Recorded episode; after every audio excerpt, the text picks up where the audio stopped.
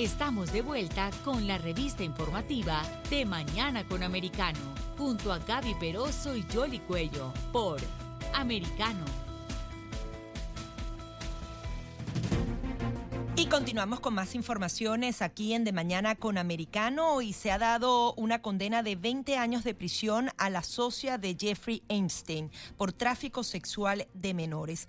Es un caso muy controversial que se ha producido acá en Estados Unidos. Justamente eran eh, personas que tenían relación directa con mandatarios, con diplomáticos, la alta sociedad del mundo entero, no solamente de Estados Unidos, y eh, hay alegaciones específicas de cómo iban captando a menores de edad, incluso en eh, colegios de West Palm Beach, aquí en Florida, y cómo justamente abusaban de ellas. Para hablar justamente de este caso, hemos invitado a Bob.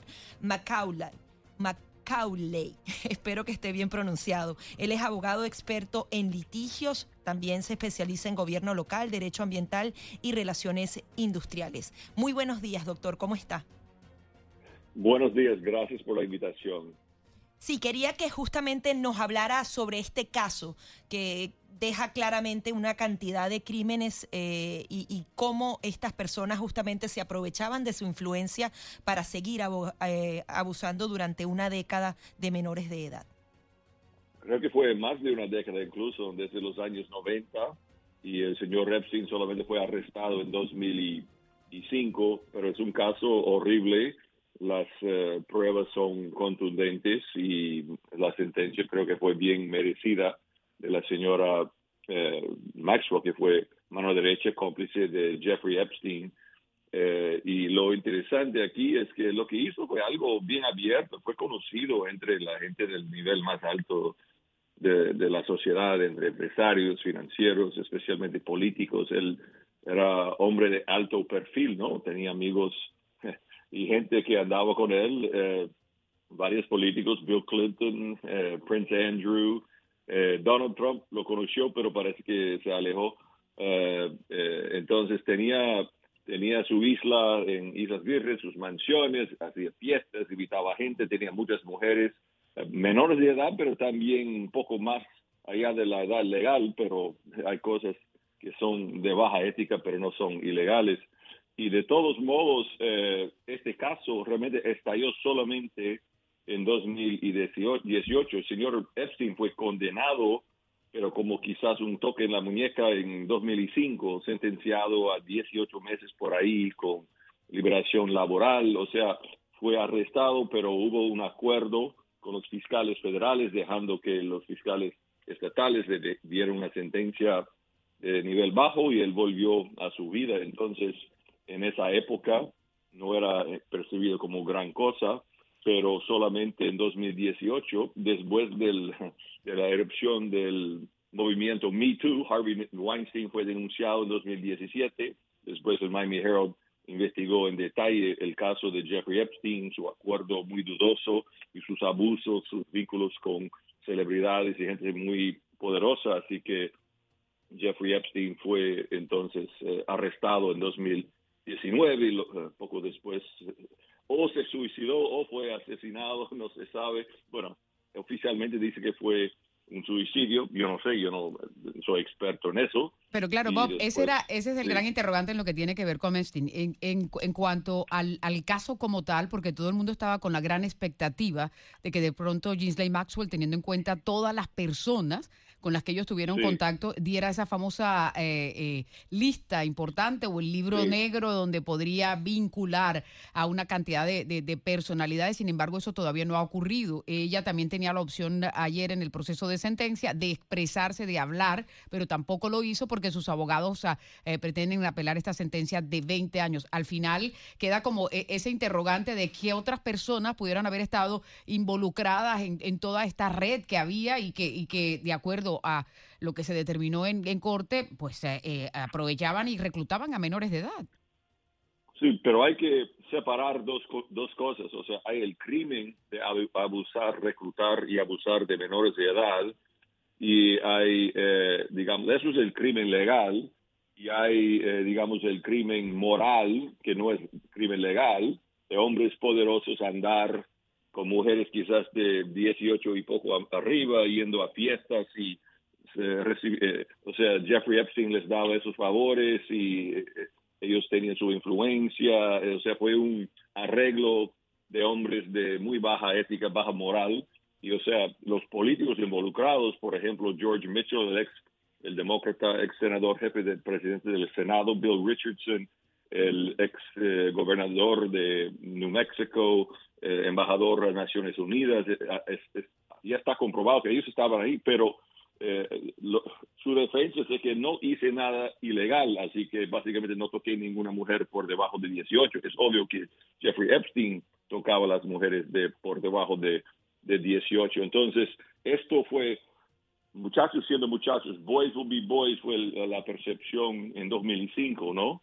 Y cuando se cruza la línea eh, por debajo de 18 es crimen y Jeffrey Epstein salió eh, casi ileso, ¿no? Pero en el contexto de hombres poderosos abusando, abusando mujeres generalmente a partir del escándalo de Harvey Weinstein de Me Too de 2017, que fue realmente consecuencia de la victoria de Donald Trump. O sea, si Hillary Clinton hubiera ganado la presidencia en 2016, todo esto habría sido callado porque Bill Clinton era gran amigo de Jeffrey Epstein y parece que él estaba ahí no violando muchachos de por debajo de 18, no se sabe exactamente, pero tenía una relación muy estrecha y habría sido muy inconveniente eh, divulgar la realidad de Jeffrey Epstein mientras Bill Clinton fuera eh, esposo de la presidenta o digamos copresidente. Entonces es, irónico todo esto, la justicia para las mujeres, la justicia para Jeffrey Epstein, Ghislaine Maxwell salió como consecuencia de la victoria eh, de Donald Trump, porque sin eso habría sido igual, Jeffrey Epstein castigado por delitos menores y ahí. Sí, ahora justamente hay posibilidades de que este caso se explore a fondo porque en definitiva la condena que él habría recibido antes de morir y la, que, la condena que recibe ella se refiere a casos específicos de ellos, de los abusos cometidos por ellos. Sin embargo, se han revelado datos bastante contundentes de cómo realmente estos poderosos formaban parte de eso, esta persona eh, de alguna manera les suministraban a estas mujeres y pareciera que este caso nunca se va a explorar en la justicia estadounidense, hay posibilidades, incluso también hay mandatarios de, otras naciones involucrados, eh, hay, eh, puede haber justicia en algún momento, porque estas chicas han hablado específicamente de esos poderosos, de esos abusos y eso ha quedado bajo la alfombra, ¿no? Sí, pero hay que, como dije, hay que separar la línea eh, de edad, ¿no? O sea, puede ser que Jeffrey Epstein reclutado muchachas por debajo de la edad, con 14, 15 años, pero para probar un crimen hay que probar de que estos hombres poderosos estaban involucrados físicamente con mujeres. Y no se ha nombrado ningún caso específico de menores con poderosos, solamente muchachas muy jóvenes, pero ya mayores. El único es el del príncipe Andrew, pero era una, una demanda civil que, que logró él arreglar con, con, dinero, ¿no? Ahora, teniendo en cuenta todo eso, hablemos un poquitito de ese eh, movimiento Me Too, que fue el que llevó a todos estos procesos y que algunos dicen que, de pronto en algunas circunstancias fue abusado y que el reciente caso de Johnny Depp de pronto le puso como un punto final o una, un punto de pausa a todo ese movimiento. Bueno, yo creo que eso pone un poco de freno, sí, correcto. Por, lo que pasa es que en los casos jurídicos hay que ver las pruebas y la ley y escuchar los testigos. O sea, la idea de que mujer siempre dice verdad, hombre siempre es culpable, no, en algunos casos sí, en otros casos no. O sea, hay que ser honestos. O sea, seres humanos tienen defectos, hay buenos, malos, medianos, negro, gris, blanco. O sea, la realidad es que eh, esto Me Too tenía una base, había muchos abusos, muchos hombres poderosos que estaban abusando, quizás no legalmente, pero moralmente a mujeres, pero también hay mujeres que aprovechan, que mienten, o mujeres que voluntariamente en Hollywood suben la escalera utilizando su belleza y eh, etcétera, ¿no? Para subir, o sea, hay, hay, ambición y, y, y, todo eso, y hay que ser objetivo.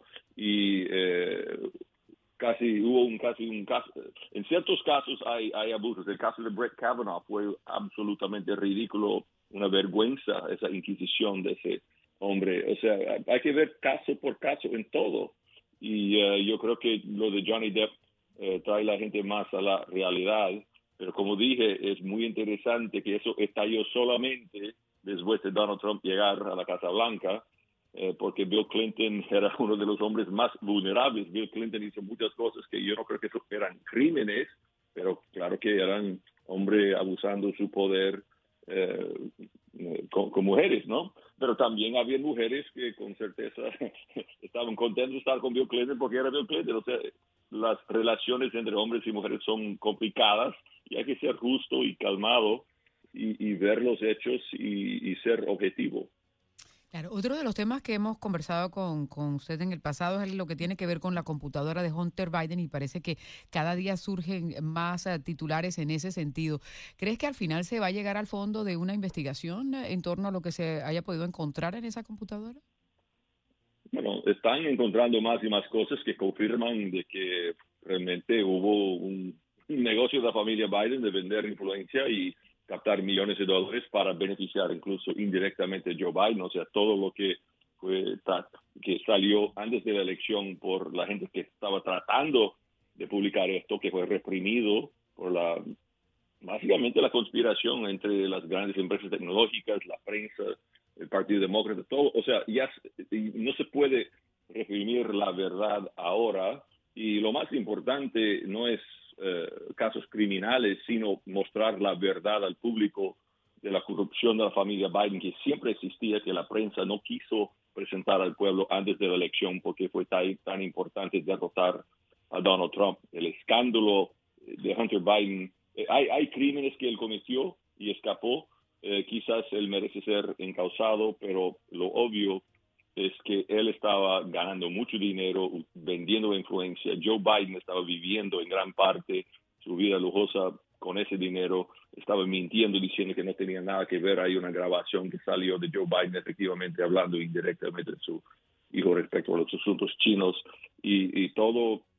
O sea, hay que tener una contabilidad de, de los delitos morales de la prensa en cubrir esto y hay que ser objetivo en cada caso. Hay escándalos legítimos, esto es legítimo y aunque uno puede odiar a Donald Trump, la realidad es que eso no justifica reprimir la verdad respecto a Joe Biden. Ahora, ¿crees que, que Joe Biden en algún momento pueda ser encausado por este caso? Yo creo que no encausado, o sea, porque hay que probar las cosas más allá de duda razonable. Hay que entender que cuando hay los corruptos, los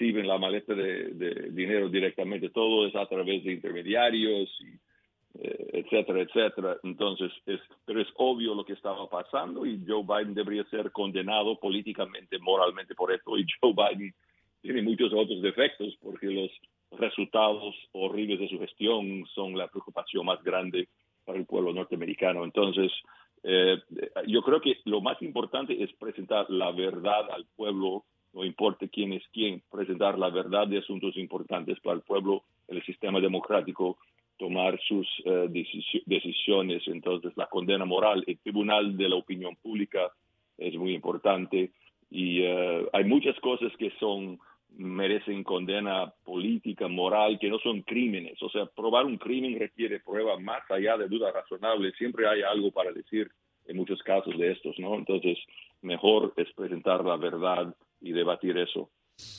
Como dice el dicho, la verdad nos hará libres. Vamos a ver si, se conocen en algún momento, sobre todo, ¿no? En todas partes. Bob, muchísimas gracias por estar aquí con nosotros en De Mañana con Americano. Gracias, mucho gusto. Buen día. Bob McCauley con nosotros, abogado y experto en los temas ah, que están aquí en la política nacional en los Estados Unidos. Ya regresamos. Vamos